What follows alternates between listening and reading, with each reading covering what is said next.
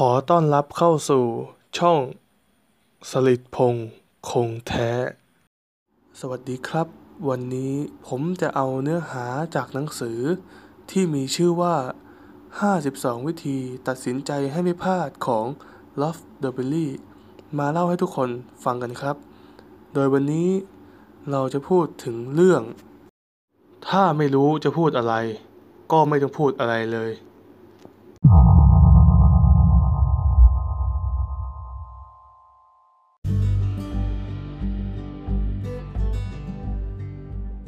เมื่อถูกถามว่าเหตุใดชาวอเมริกันหนึ่งในห้าจึงไม่สามารถระบุตำแหน่งของประเทศอเมริกาบนแผนที่โลกได้ผู้เข้าประกวดมิสทีนจากรัฐเซาท์แคโรไลนาซึ่งเรียนจบชั้นมัธยมปลายแล้วก็ให้คำตอบต่อหน้ากล้องจำนวนมากว่าฉันคิดว่าที่ชาวอเมริกันทำไม่ได้ก็เพราะคนในประเทศเราบางคนไม่มีแผนที่และฉันเชื่อว่าระบบการศึกษาของเราจุดๆเช่นเดียวกับในประเทศแอฟริกาใต้อิรักและทุกๆที่ฉันเชื่อว่าพวกเขาควรจะจุดๆๆระบบการศึกษาของอเมริกาควรช่วยอเมริกาช่วยแอฟริกาใต้อิรัก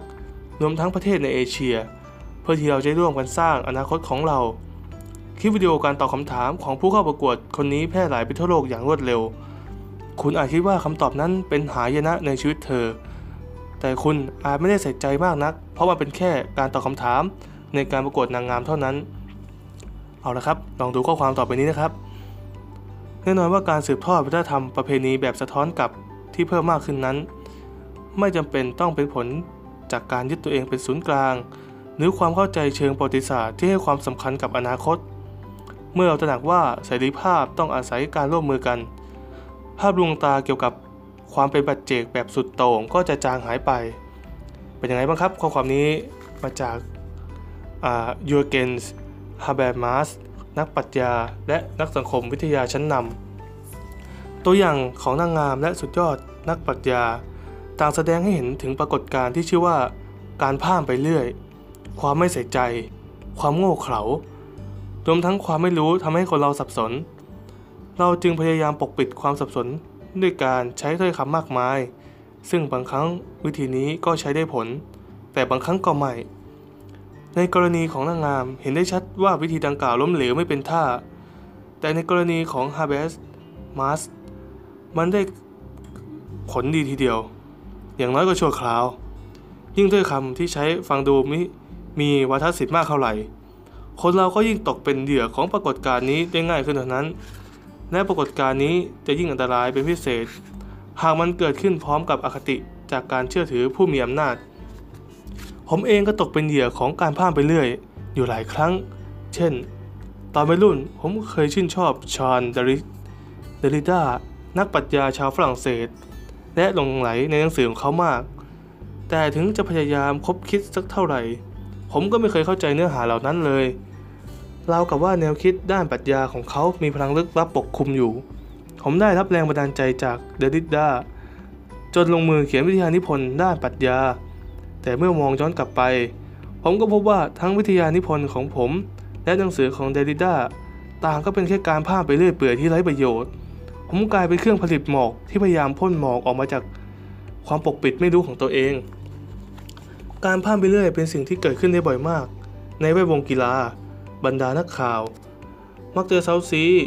ให้ตัวแทนนักฟุตบอลจากทีมที่แพ้วิเคราะห์การแข่งขันแม้จริงๆแล้วนักฟุตบอลคนนั้นแค่อยากจะบอกว่าเราแพ้ในเกมนี้มันก็เท่านั้นเองแต่ด้วยความที่อยากได้เนื้อหาให้มันมากพอสำหรับการออกอากาศบรรดานักข่าวจึงต้องพยายามทุกวิถีทางแต่เหมือนว่าวิธีที่ดีที่สุดคือการพูดแบบน้ำไหลไฟดับพางพยักเหลือให้นักฟุตบอลกับโค้ชร่วมวงพูดคุยด้วย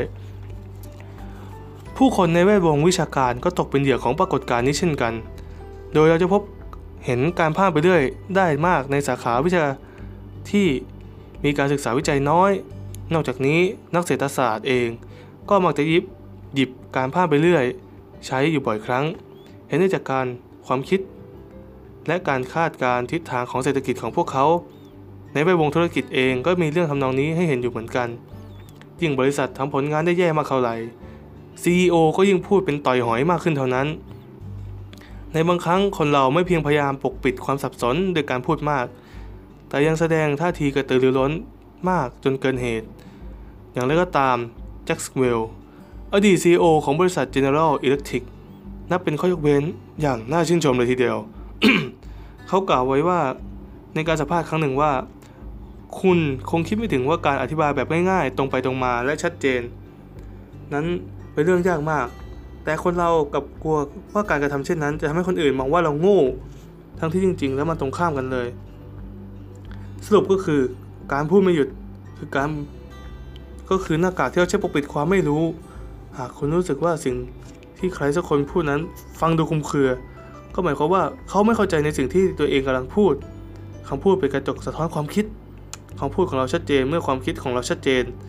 แต่ถ้าความคิดของเรายังคลุมเครือเราก็จะพูดจาวกวน